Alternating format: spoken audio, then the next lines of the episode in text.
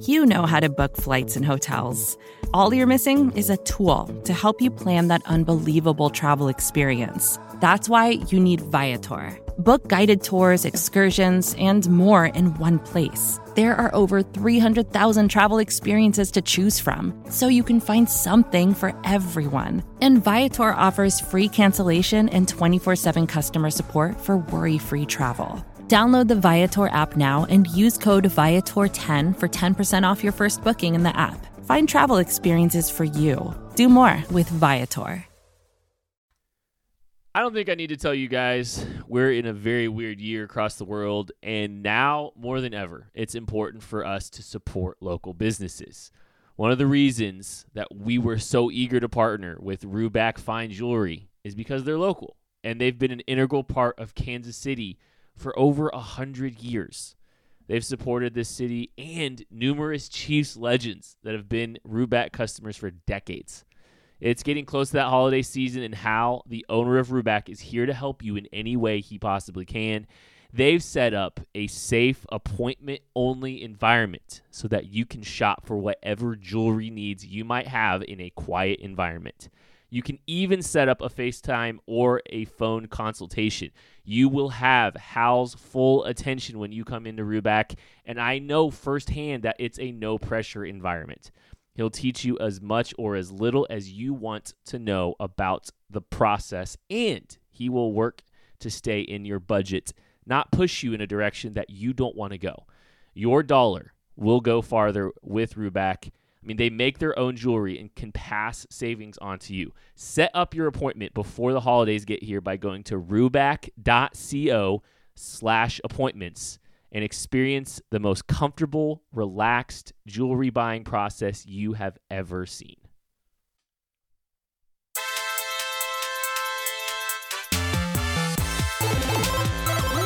What's up, everybody? Thanks for joining us today. Kent Swanson, Arrowhead Pride, Raider Week. I am so fired up about this game. I cannot wait for this week. It feels good to have that kind of energy about a game. This football team's just been running through everybody under the sun for the last two seasons, and there's a little bit of a chip on Kansas City's shoulder.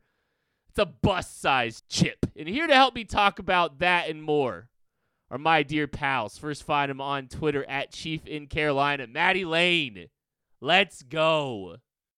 Well, while Kent's over here talking about eating potato chips and relocating buses of pirates from one western state to another, I'm just thinking, huh, even on the, coming off the bye week, the Chiefs are over here making uh, national headline news by uh, signing cornerback DeAndre Baker to the practice squad. Craig, if I'm not mistaken, you wrote him up for the KC draft guide, no? Yeah, I did. I was also the lowest grade of anybody in the KC draft guide on DeAndre Baker, but he was a first round draft pick. We had a third round grade, expected him to get drafted in the second, but was at the very bottom of the first there is a good guy to have as depth on the roster, especially a practice squad move. I think that was something that we all knew was a possibility, but I don't think any of us really expected that that was going to be the move. I think we expected a little more interest than that for DeAndre Baker, but comes over here after a tumultuous offseason that has since been proven to not be factual. So we'll see what the Chiefs get out of him, but I Kent, what are your feelings on DeAndre Baker? I wasn't a big DeAndre Baker fan. I was the second lowest grader uh, in the KC draft guy. I still had a third grade, third round grade on him. I did have questions about the athletic profile, and there was a lot of buzz about character concerns just littered, you know, throughout the draft process back then. Just, just uh, yeah, just to be clear, this is before all of the stuff that before we're talking about this. this offseason. Yeah, this is before he was drafted. There were a lot of character concerns. So please go on, Ken. I just wanted to make that abundantly no, clear. It's important. And that's part of why, you know, like, you know, we don't grade when we're trying to grade, we don't take character into consideration our grade. We will notate it in the KC draft guide and let you know, hey, there has been, for instance, some injury concerns or some character concerns. Um, but before all this, there was not glowing reviews about Baker. But low risk, no risk move, really. signing Mm-hmm. him to the practice squad. And here's the interesting thing: uh, if I'm under, if I'm understanding this, this correctly, and I believe I am, the Chiefs will have club control of DeAndre Baker as an exclusive rights free agent in 2021. That means they can sign him to a league minimum, uh, and if they offer that contract to him, he has to sign it. So the Chiefs could theoretically have club control of a very young corner still, uh, 23 years old. I think there is some some there's there is it's an it's a no risk, high reward move uh, on a guy that you know I didn't I didn't love, but like you know, what are you gonna do, Maddie? Overall thoughts on this? Well, since we're all over here peacocking around about having the lowest DeAndre Baker draft grade, I had the highest DeAndre Baker draft grade among the KC Draft Guide writers. And funnily enough, I think if you talk to any of us without seeing the numbers, you would come away thinking I was by far the lowest on him and yet had the highest grade confirm. on him. Can Yes. confirm, like you hated him. Well, hated the player. So that is where we stand.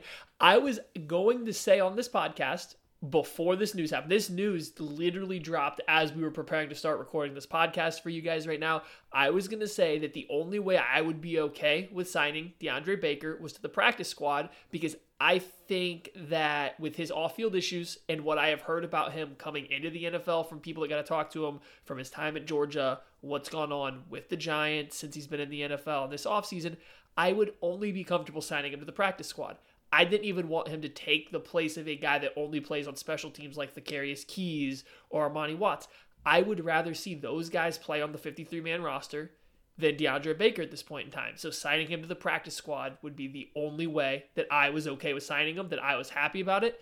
Didn't think it was a realistic possibility. I thought somebody else in the NFL would want him on their actual roster because he was while we didn't love him, there's a lot of people out there that did think he was a top 50, top 75 type pick that I assumed somebody would want to sign him. They didn't. Chiefs got him on the practice squad. According to Mike Garafolo, according to Terez Paylor, it looks like the plan is going to be to elevate him to the 53 man roster as he gets familiar. We'll see how that goes. But I do, I am okay with the move of bringing him in. I think we'll let Craig kind of dig in on his fit with this Chiefs secondary because I think the write up says that he's not the best fit, but I almost think the way the Chiefs have transitioned their defensive scheme this year in the secondary, it maybe works a little bit better with playing a little bit more cover two this year, but we'll let Craig go into town on that. Yeah, they've definitely played a little more cover two this year. They've definitely played a little more press. Spagnuolo has felt a little more comfortable getting up there, getting hands on guys, and it's worked well for Bashaud Breeland, Charvarius Ward, and L'Jarius Sneed. Those and Rashad Fenton. I don't mean to exclude him. He's been good on the outside as well. That's what DeAndre Baker's forte is. It's press man. He isn't the fastest guy on the field. As a matter of fact, he and Rashad Fenton are almost dead even in a foot race, and that's not necessarily a good thing. But it is a situation where Baker's got good ball skills. He is good in press man, and he's very physical. We know that Spagnuolo likes guys like that, which is why I couldn't ever fully rule out the fact that the Chiefs may want to go get him. But he is short. He's not particularly long, and he's not fast. Like I said, we've seen guys like L'Jarius Sneed, BoPete Keyes, these guys that have come in that have been priorities for Spagnuolo. They've added a lot of athletes in the secondary. Even Juan Thornhill was a super athlete in the secondary. They've definitely wanted a lot more top end traits at those positions specifically. So I really did wonder what DeAndre Baker's fit was. I do think that he could fit as a boundary. He was not good as a boundary corner last year for the Giants. Um, he almost equaled what Charvarius Ward and Bashaud Breeland did combined last year just by himself when targeted. But he does kind of match up some of the profile of Fenton. If they want another guy on the inside that they feel more comfortable playing press man, knowing that he's going to be able to fit in the box, be able to come downhill, you know, really fit in run support, which he can, then he's a guy that makes some sense.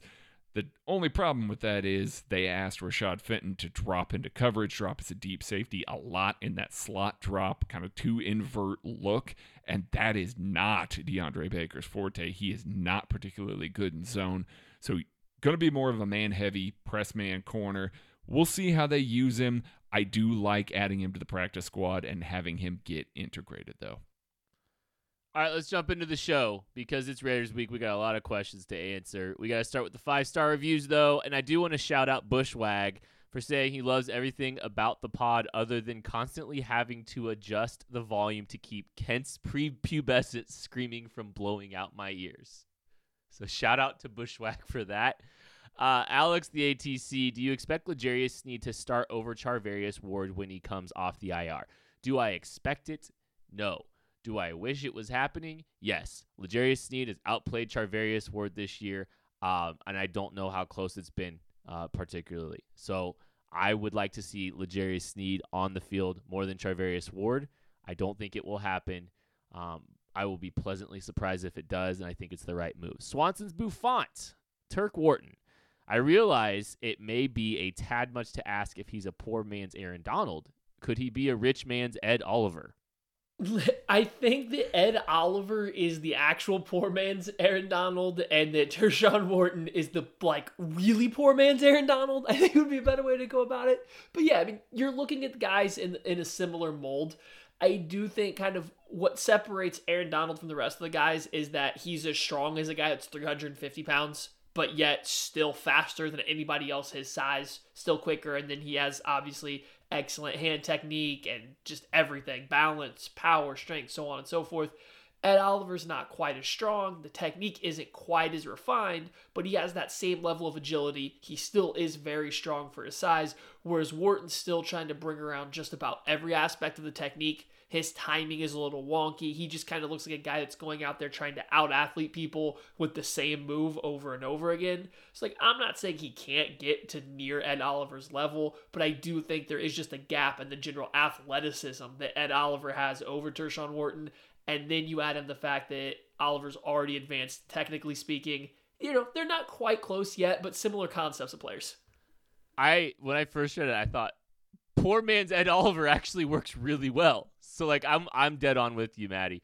Uh Ephus said some really nice things, called us the champagne of podcasts, which thank you, Ephus. Uh, here's his question: How should I approach venturing away from a steady diet of basically just? Oh, this was for Craig, by the way.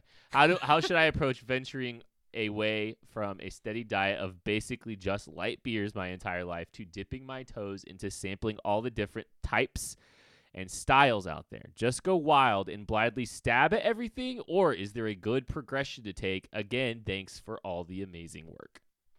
Everybody's palate is a little bit different. So, what works for somebody may not work for you, but I typically recommend people coming off of light beers, you know, North American light lagers, go to wheats, farmhouses, saisons, you know, things like that that are a little bit more lighter, not heavy bodied, but still have a little bit more flavor, and then slowly progress into like some milder IPAs. If you feel like trying a Gose, that is a very light sour, something that you can maybe get involved in there, and then slowly progress through, you know, more aggressive IPAs, porters, stouts, or you can just go all the way and pick the biggest Russian Imperial stout that you can find and just try and chew your beer for your first real experience into, you know, major craft beers. All right, Twitter time. Let's go to Techno Brad. We got some really nice little little shade type questions. Who will be the first Chiefs player to reference the bus incident in the game and how would they do it? My money would be on Honey Badger with some extreme smack talk involving a bus.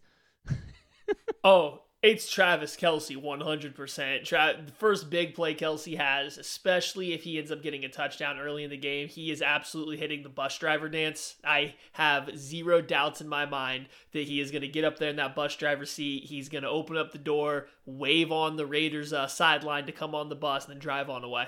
Hands down. Yeah, if Kelce gets an opportunity to make a big play early, it's definitely him, unequivocally. If the defense comes out first, it might be Frank Clark. Now, you're not going to hear it if it's Frank Clark because the things that he's going to say are, you know, not broadcastable for, you know, CBS or Fox or eh, this is NBC this week, but it is going to be Frank Clark. He is going to be yapping as much as he can and reminding Derek Carr that he's not going to be able to go deep on this Chiefs defense again. And it's going to be glorious, and I'm here for it. Mm, I can't wait for Sunday. I could see Chris Chris Jones's hands being on the wheel. I think it's going to be a t- I think it's going to be a team touchdown celebration where the guy that scores like pulls up like like up to the rest of the team and then he loads them all on the bus and then they kind of just follow each other all the way down the end zone, all the way around the Roomba. Uh, uh, right, ready, aim, lion. If you could design any play called bus victory lap, what would it look like, and why would it involve Chris Jones? Oh, it's just all Chris Jones. Everybody else is evacuating the field, and Chris Jones is just pretending to drive a bus around all 100 yards of the field. He's just going to trace the sidelines, go all the way around, and about halfway around, you're going to be like, man, is this really going to continue? And about three quarters of the way around, you're really going to appreciate it again.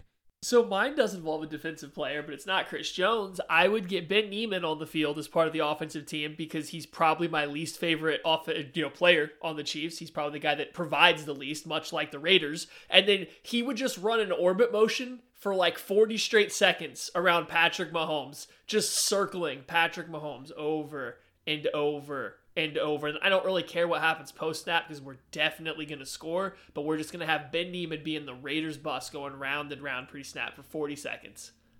Chris Jones and Khalen Saunders on the option. Let's go. All right, Chandler W78. So are we going to see the Tershawn Wharton behind the back pass to Nick Keizer this week? No res- no re- response required. That's just a little bit of swag. Uh, D Silky Ted, who is your least favorite play, uh, Raider and why is it Jonathan Abram? Uh, this is going to get me triggered because my least favorite Raider is hands down Jonathan Abram. He pretends Hang on, hang like on. he's Before you get started, I'm going to turn down your levels like significantly here. Yeah, okay, Yeah, there you sh- go. You go Yeah, right ahead. Sorry. Shout out to Bushwag. Talk deep. Talk with a deep voice. I don't know if I can. Look, Jonathan Abrams acts like he's done something in this league and he hasn't.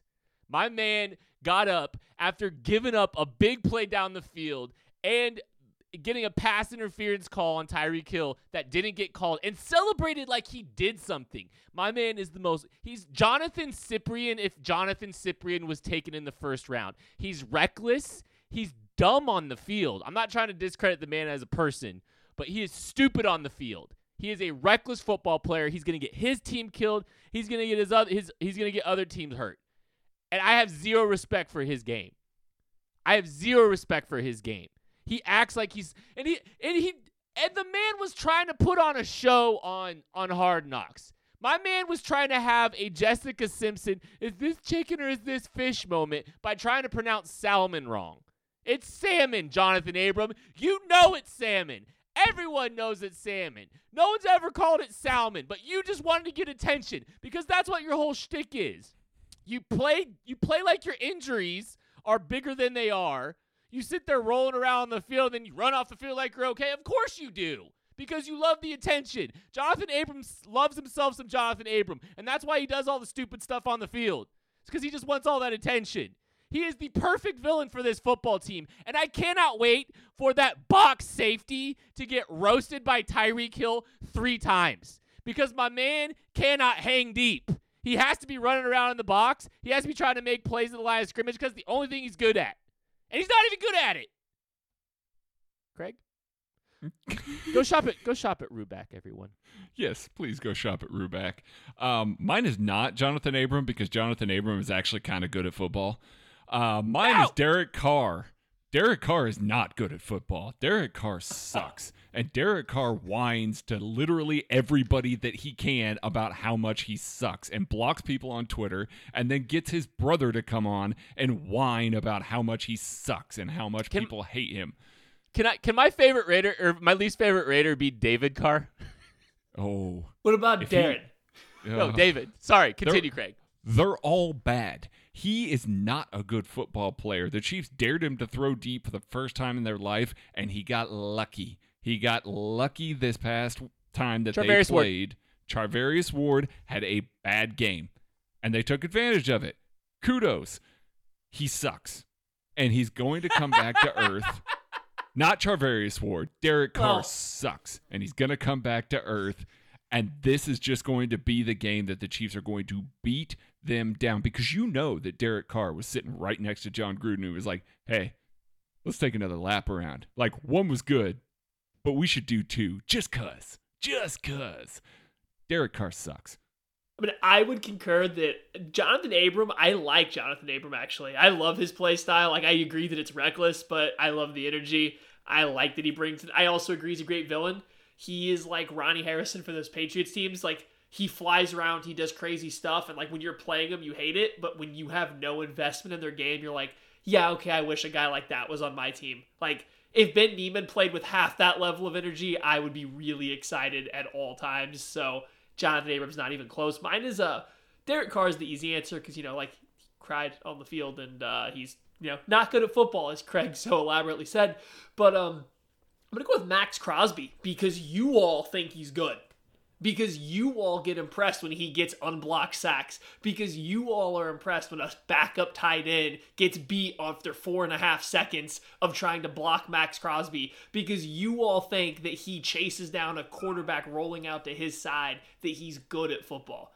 There is a reason Maxx Crosby has seen a great regression this year. Teams are like, oh, I guess he's competent enough to run in a straight line. Maybe we should block him with an offensive lineman. And guess what?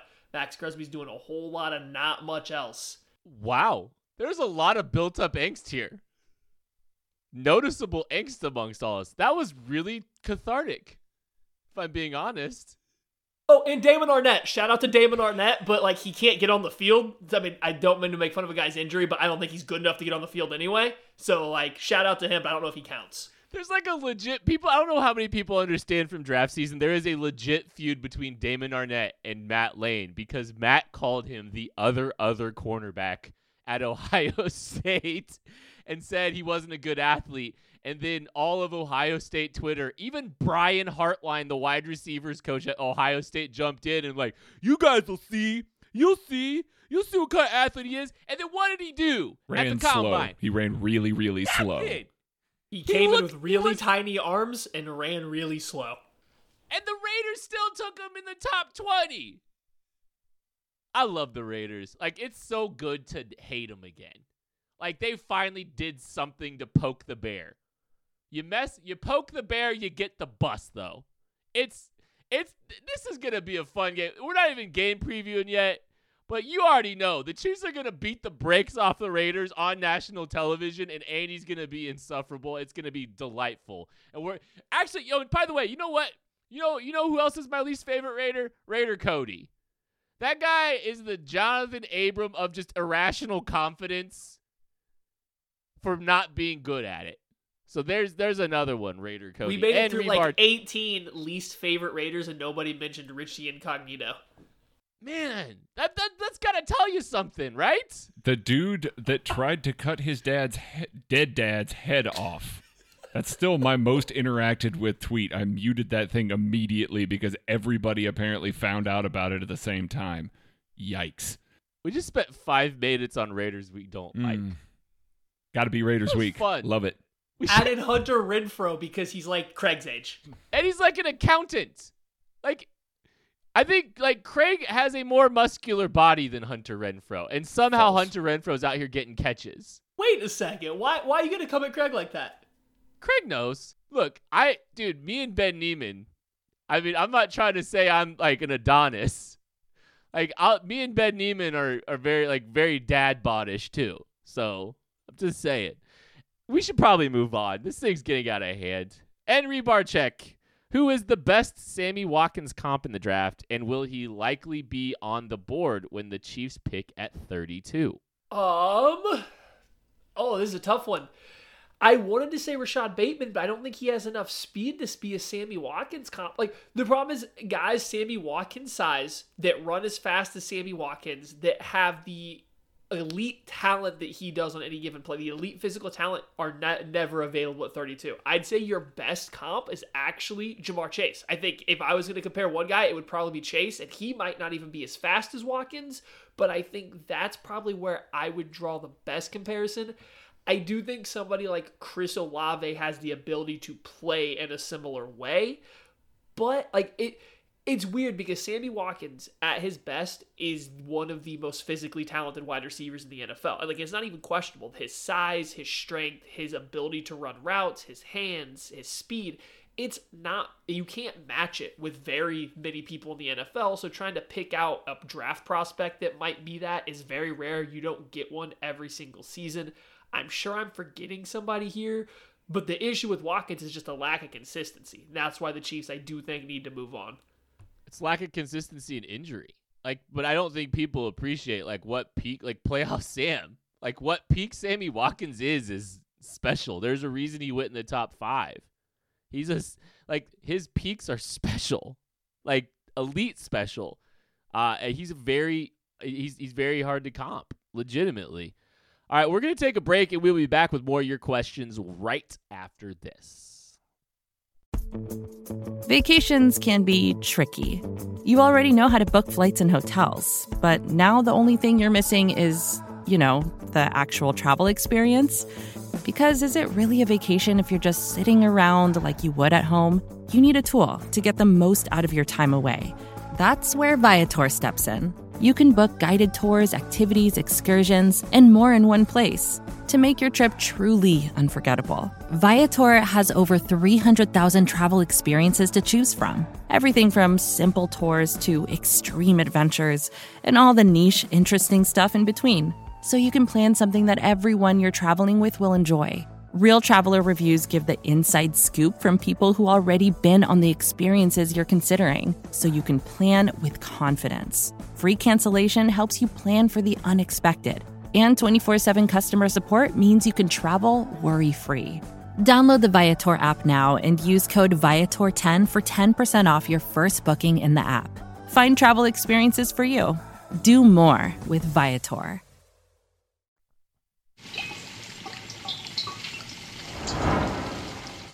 Continuing to answer your tw- questions on Twitter, Doyle asks Do you think the defense will play a better game than they did in the first matchup against the Raiders? Unquestionably. I, I, I think that this is the easiest question that I've gotten to answer all year. Um, Charvarius Ward uh, had a very lackluster game, and it wasn't from necessarily a technique standpoint, although that wasn't particularly good. I know we talk a lot about Ward's ceiling, you know, Ward is a player. Ward is typically a good effort player. Like you don't ever really question about, you know, the stuff that he's doing on the field. He is a guy that tries really hard. Against the Raiders, it seemed like the complete opposite. I, I think lots of people noted that it seemed like he was jogging, like he, he seemed like he either wasn't healthy, something was going on there. There were lots of rumors out after the game about him. Guys, I don't expect that kind of performance out of him again, frankly. And I, I think that that is enough of a tide turner for this defense. The big plays that the Raiders have were the reason why they were in that game. It's not like they significantly controlled the clock. There were a lot of explosive plays, and a lot of them were right at Charvarius Ward. Charvarius Ward trying harder, being more clicked in, like we've seen him since then. This isn't, you know, asking him to go back to a 2019 level of play. I'm saying this year we have seen it. He just needs to be locked in, and I don't think that that's going to be a problem. These guys definitely have a little bit of that, you know, we need to put it on these guys sort of mentality. And, you know, you hear it from Andy. Andy is a mouthpiece for that locker room. He's saying stuff like that because they're saying stuff like that. I think that that defense is going to be locked in. I think the pass rush is going to be significantly better, especially Chris Jones, who didn't really have a great game that first one either. I just think you're going to see an overall significantly better performance out of the Chiefs defense. Gregory Mack, 11. This one is specifically for Matt PFF Vanquisher Lane. Matt's getting a reputation. PFF has constantly slided several Chiefs players. Cough, Frank Clark, cough. uh, recently, they have seemingly been playing down Patrick Mahomes' season and seem very against him being an MVP frontrunner. What are your thoughts, Maddie? I mean, I agree with what you're saying here. I, the funny thing is, I decided that before the season, one of my bits this year was to be uh, debunking, not even like with real facts, just debunking with random tweets things that the analytics community says because sometimes I feel like they're just throwing numbers at the wall. And not just me. I'm not going to say it's because of me, but I feel like a lot of people have done that. And some people, like PFF this year, seem to be getting like desperate for clicks afterwards. So I feel like they are doing anything they can to get people interested in what's being said. Hence why you get like four straight days of, oh, hey, Patrick Mahomes is good, but not that good, but not bad, but kind of bad. And like, there's zero point to any of it that's going around right now. It's all subjective opinions trying to bring down what he's done so far because they're trying to get more people to drive into what they're trying to put out there, which is a great business model. But at the end of the day, everybody that's watching football right now knows that Patrick Mahomes is the clear cut MVP frontrunner right now. It's not even questionable. Even trying to go on Twitter thread rampages on why that's the case is just crazy. And then as far as like Frank Clark, I actually think his grade the last few weeks has probably been very well deserved, and no matter how low it was, because I don't think he's been great. But I think the issue is to start the year, there was clearly some kind of bias going on. He was having great games, whether you want to look at the stats, whether you want to look at the impact, listen to what the opposing coaches said. He was having great games, getting bad grades. I do think there's a little bit of a bias from the people or person that are grading the game going and say, hey, I don't like Frank Clark, or hey, I don't like that the Chiefs traded for Frank Clark and then paid him. Let's go ahead and grade him poorly, whether they mean to or not. That's the only explanation I can come up with some of the stuff they do.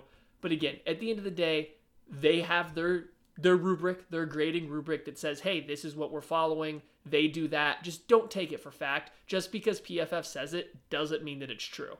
Watch it for yourself. Find other people that watch the same stuff that maybe are willing to show you their work then make your own opinion. Trust whoever you want, but don't trust PFF just because they get fancy NBC graphics. Because, I mean, hey, they're a very well run business. They've earned that, but don't trust it just because they say it. Cole Schrott, 2923. What's up, boys? How about Tyler Bray last night? That's right. That's absolutely right. Are you proud of that? Because Tyler Thigpen would do more than just throw a check down. I, am uh, sorry. Tyler Bray had 12% of the Bears' yardage in that game. I don't know what you're talking about. In 30 seconds. My- On a check down with 50 seconds that killed 20 plus seconds of clock. It's not my fault the man didn't run out of bounds. Score. My goodness. You guys are putting an awful lot on Tyler Bray here. Okay. All right. Well, that's your opinion. I mean, look, it's improvement. He the last time he saw the field, he lost the lead and they had to replace him. This time he didn't lose the lead. I mean, granted, he couldn't have lost the lead, but he did it. So this is progress. All right, let's answer Cole's question. How about that? What is uh, Tim Ward's best attribute? What type of defensive end is he, and would he? What would he bring if he got snaps? Um, Tim Bo- Tim Ward's best attributes: length, Steve Spagnuolo size, good effort. Uh, a lot of room to grow beyond that. Uh, did not know what he was doing with his hands. Um, I don't think he's a particularly bendy player, so he's going to have to win with power at the next level. Um, he's just, I mean, he's he's a guy that they took a swing on with the with the size, uh, with the with the profile. So I don't think you really can expect too much out of him. Uh, but I mean, he fits what Steve Spagnuolo wants. Good effort, good athletic, pretty good athletic profile, good size. I mean, uh, let's see what let's see what let's see what they've done with it. But there's a lot of questions about it because we haven't seen him. We didn't see he hasn't played a single snap in preseason football either last year. You gotta understand that. Like he got he got a complete red shirt last year. The the only things that we've seen from him is Old Dominion, and his Old Dominion tape is not NFL caliber necessarily. He's got a lot of room to grow. Derek Vreeland, how much of a difference will the return of L'Jarius Sneed make to the effectiveness of the secondary? Sh- also kind of asked if he'll start, what he'll play uh, what kind of position he'll play, where he'll play on the, in, on in, in the second, those kind of things. I I do think that he's going to play on the boundary. I, although it's not to say that he can't play in that slot role. We've seen, you know, we've talked about his time at Louisiana Tech, his ability to play safety. That's kind of why he was lower on some people's boards. He can kind of do a little bit of everything. But as we saw in the beginning weeks of this season, his ball skills, his speed, and his length are problems for receivers on the boundary. That's going to go triple for a Raiders wide receiver group that does have some speed. Henry Ruggs is a very fast player. Uh, you know, Bryan Edwards is a very physical player. You got a group of guys that likes to go up and get the ball. Darren Waller's going to be out there against a corner as well. you want your length, your speed, and your dynamic guys on the outside. I think that that best suits L'Jarius Sneed. Now, I don't know what that means. I don't know if they're going to try and kick a guy like Bashaud Breeland, who has played in the slot before. He played there in Green Bay two years ago. They're going to try and kick him inside, or if there's just a straight swap for a guy like Charvarius Ward on the outside, which I wouldn't necessarily do because I think Ward's phys- physicality actually translates really well to the next couple weeks. We'll see what happens here, but I do expect he's going to come in. I think he's going to start or at least be in heavy rotation on the outside there because I think he's a really, really, really good matchup for this Raiders team. And I think he's going to come up with a couple of big plays. You're going to see an immediate impact. I hope that he gets to come in and earn a lot of playing time, whether starting or just being heavily rotated as early as this week, but as soon as he's kind of game ready. Because what I think putting Sneed out there does is it allows your defensive coverage shells to just play a little different. You finally have a guy that isn't at threat to get just simply outrun every single rep. When you have Charvarius Ward and Bashaud Breeland or even Rashad Fenton as your outside corners, on either side of the field on any given rep, there is a chance that they miss a press or they get caught slightly flat footed and just simply get outran even by relatively average speed wide receivers. With L'Jarius Sneed, that's kind of out of the way. You don't have to worry that he's just going to get outran. Yeah, he can still get beat deep, but he has the speed that you don't have to provide safety help all the time putting him on the field against a team like the Raiders that have Nelson Agholor, who's been a relatively good deep threat this year, that have Henry Ruggs, you just trust him to cover them vertically. You don't have to put safety help over the top consistently. I think it makes playing kind of that challenging Derek Carr to throw vertically a little bit easier when you have his speed out there. And I think that goes for every single game. I just I do think the Chiefs secondary lost a little bit of what they wanted to do with the safeties when he went down because you have to start protecting the corners a little bit more. Benny J86, who is your second half of the season breakout player not named Mahomes or Kelce? Clyde Edwards Helaire. I think that the Chiefs have been purposefully keeping his workload a little bit lower. I think they have purposefully gone out of their way to not design too much for him as a receiver. I would have liked to have seen more, but I think that they are saving specific stuff with him and especially touches. I think it might not be until the last three, four weeks of the season, but I think you will see a pretty good uptick in his usage or his type of usage, and then go, coinciding with that, his effectiveness. I do think you were going to have multiple weeks this back half of the season going into the playoffs where Clyde Edwards kind of plays a really key role and how when this offense gets rolling. I'm going to take the easy one. L'Jarius Sneed. Uh, I mean, he's going to come in. I think he's going to make a significant impact, much like he did at the beginning of this year. I don't think that anything has really changed for him. I think he's going to come in and be able to play at a ridiculously high level. His best attributes are still going to be there. This injury is not going to slow him down, and I think he's going to make a significant impact on a good, uh, you know, an already good Chiefs pass defense. They've got some serious opponents coming up here that love to throw the ball. I expect L'Jarius Sneed to put his, you know, put his stamp on the rest of the season kind of it, I'm gonna go with another rookie, and it kind of feels like just full full on. Just kind of feels like bye week late in the season, getting to come back from that. It always is a good refresh for these rookies, and then they come back and teams have a different plan for them. They have a, maybe they're going to add a little bit more, and I think you could see that potentially with Willie Gay. I'm going to go with Willie Gay on this. Um, I think so. We're going to all go with rookies here. But you know, Willie Gay, you know, he's he's gotten a, a, little bit more opportunity than he did at the beginning of the season. I could see the Chiefs evaluating their football team and deciding to let him make some more mistakes playing on the field. Uh, and if that's the case, you know, there might be some there might be some more mistakes just coming along. But I think by the end of the year, I think you could see a really strong, uh, you know, end of the season from the Mississippi State linebacker. One quick thing. This is just like a little mini rant. Everyone, uh, I wrote. We wrote that article about team needs, and look, I linebacker. Yes, I understand. Everybody thinks linebacker's the number one need on this football team. Anthony Hitchens isn't going anywhere, and Willie Gay is going to get opportunities to be the second highest snap total at the linebacker position. So you're going to be looking for a third linebacker that is not going to see the field nearly as much as those two.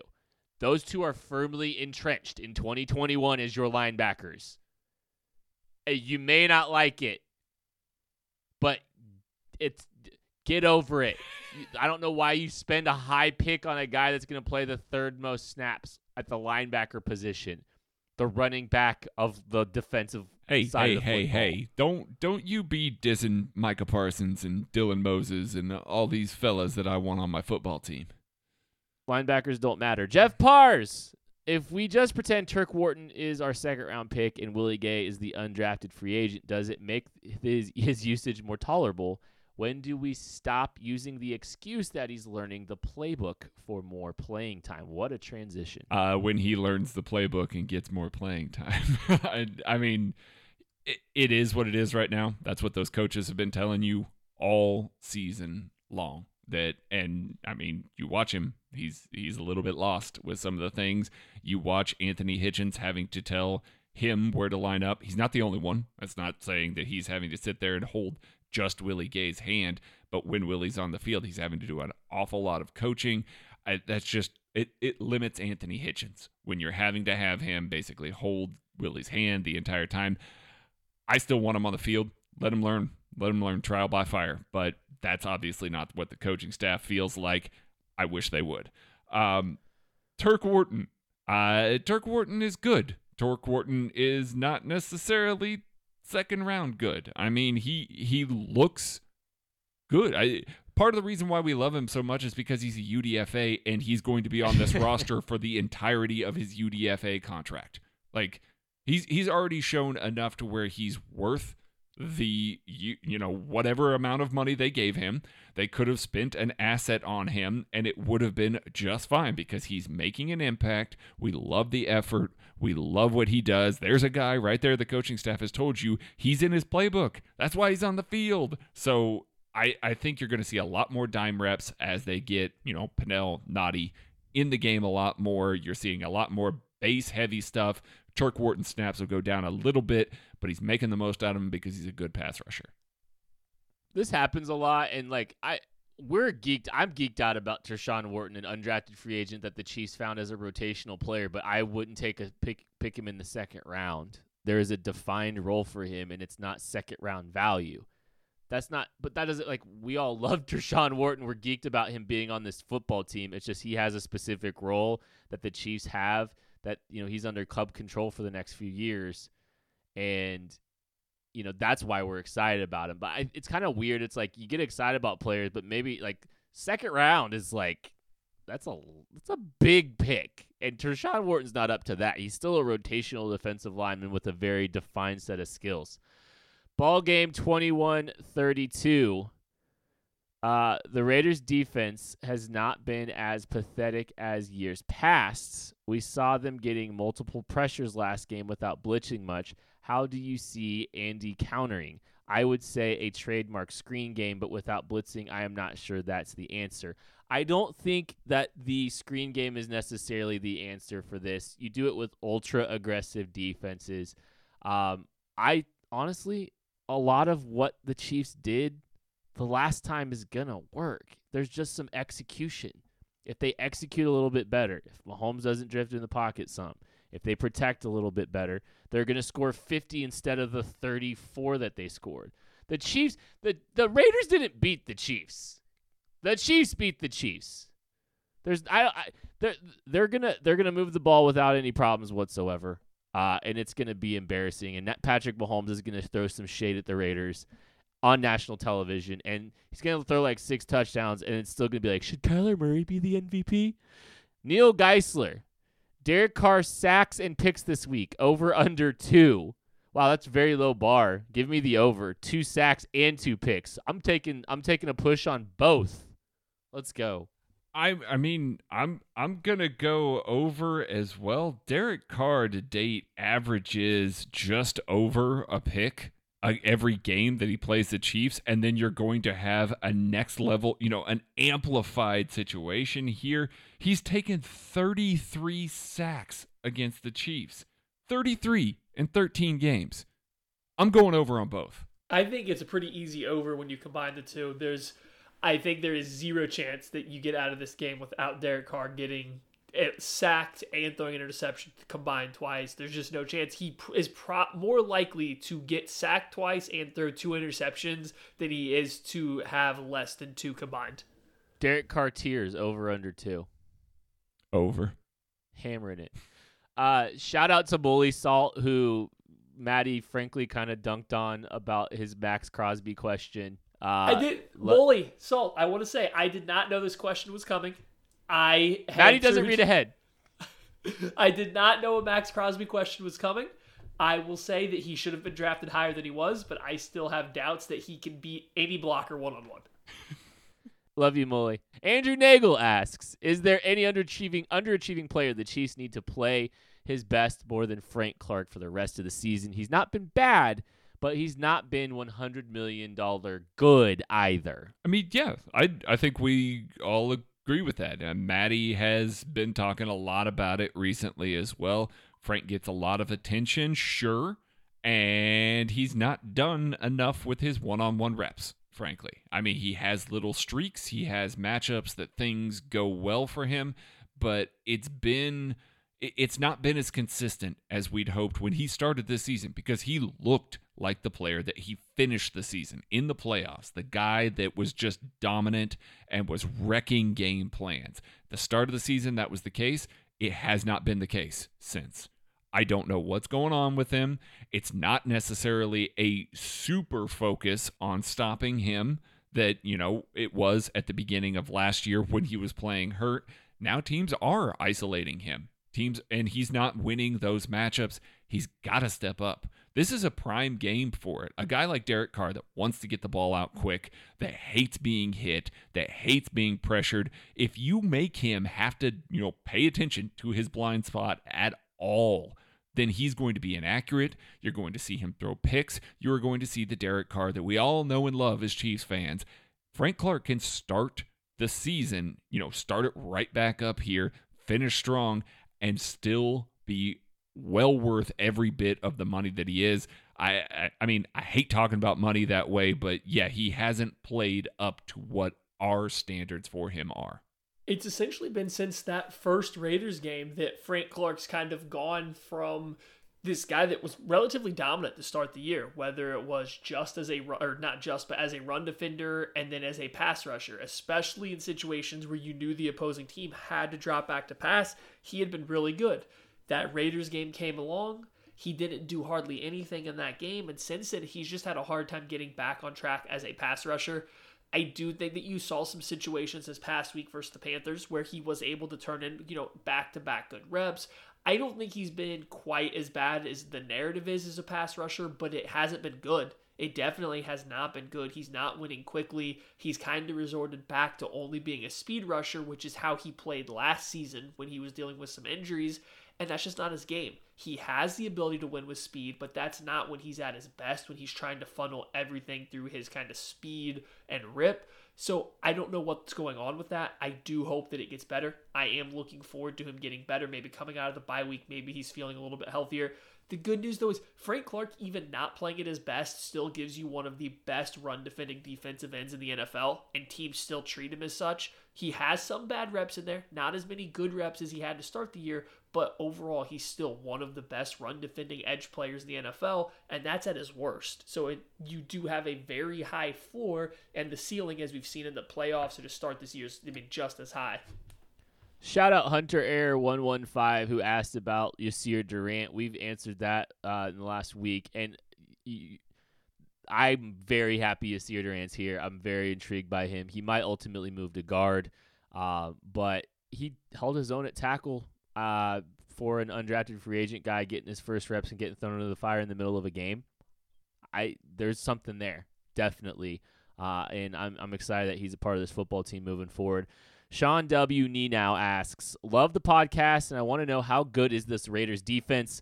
Stats wise, they don't perform. When I watch, they seem to just get it done. Am I just messing with my own head? Uh no, you're not messing with your own head. It just depends on what games you've watched. I mean, like you you look at the teams that they've played. They played some bad teams. Like I mean, they they played the Broncos recently and the Broncos can't get out of their own way. Drew Lock was awful.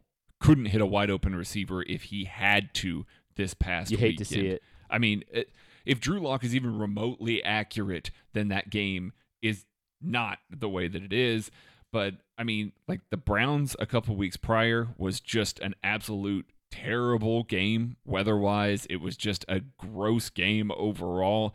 But the rest of the time, like the Bucs put up 45 points on 454 yards on them. I mean, the Chiefs put up, you know, 413 yards and 32 points on them. Like you see the good teams that they play. Eh, heck, the Patriots even scored 36 on them with 400 total yards. These teams that are decent, that execute well, will just score at will on this Raiders team. Yes, the Chiefs offense shot itself in the foot in the second half of that game against the Raiders, but that was their own doing. That was something that they did not execute properly. I don't think it's anything that the Raiders defense is doing particularly well outside of some decent rushes every once in a while. That's realistically the only spot that they've been any sort of good. The secondary's gross. The linebackers are gross. I think that a good team takes advantage of them and could just hang points at will. The Raiders defense has holes on the front line, the defensive line, at linebacker, and in the secondary. They don't really have playmakers. They don't have when you got to point to one defensive player on their team that is top five, top 10 at their position, you're going to be struggling to do so. So, no, it's not a good defense. I do think they're pretty well coached. I do think they play with a lot of energy. They do play with a little bit of an edge. A lot of that is Kent's favorite, Johnathan Abram. A lot of that is the coaching staff coming from Jon Gruden. Like, they try really, really hard on defense. They are going to give it their all. They did a fantastic job adjusting to the Chiefs at halftime. The Chiefs did shoot themselves in the foot, but they did a good job changing over what they were doing. But in terms of talent for talent or even scheme for scheme, this defense is definitely not ready yet to be a big player in the NFL. And I do think you see that when you watch them for a whole game against non bad offenses. They're trending the right direction, but they're not ready yet, I don't think, to hang with the big boys in the NFL. All right, that is going to do it for the mailbag edition of the AP Laboratory. Thank you guys so much for listening. We will be back to preview Sunday night football against the Las Vegas Raiders. We'll catch you later.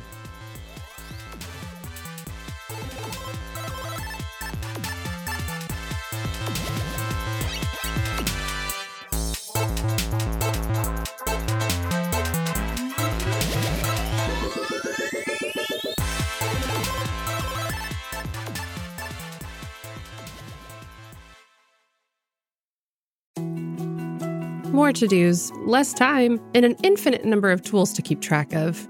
Sometimes doing business has never felt harder, but you don't need a miracle to hit your goals. You can just use HubSpot because their all in one customer platform can make growing your business infinitely easier. Imagine this high quality leads, fast closing deals, wildly happy customers, and more benchmark breaking quarters. It's not a miracle, it's HubSpot. Visit HubSpot.com to get started today.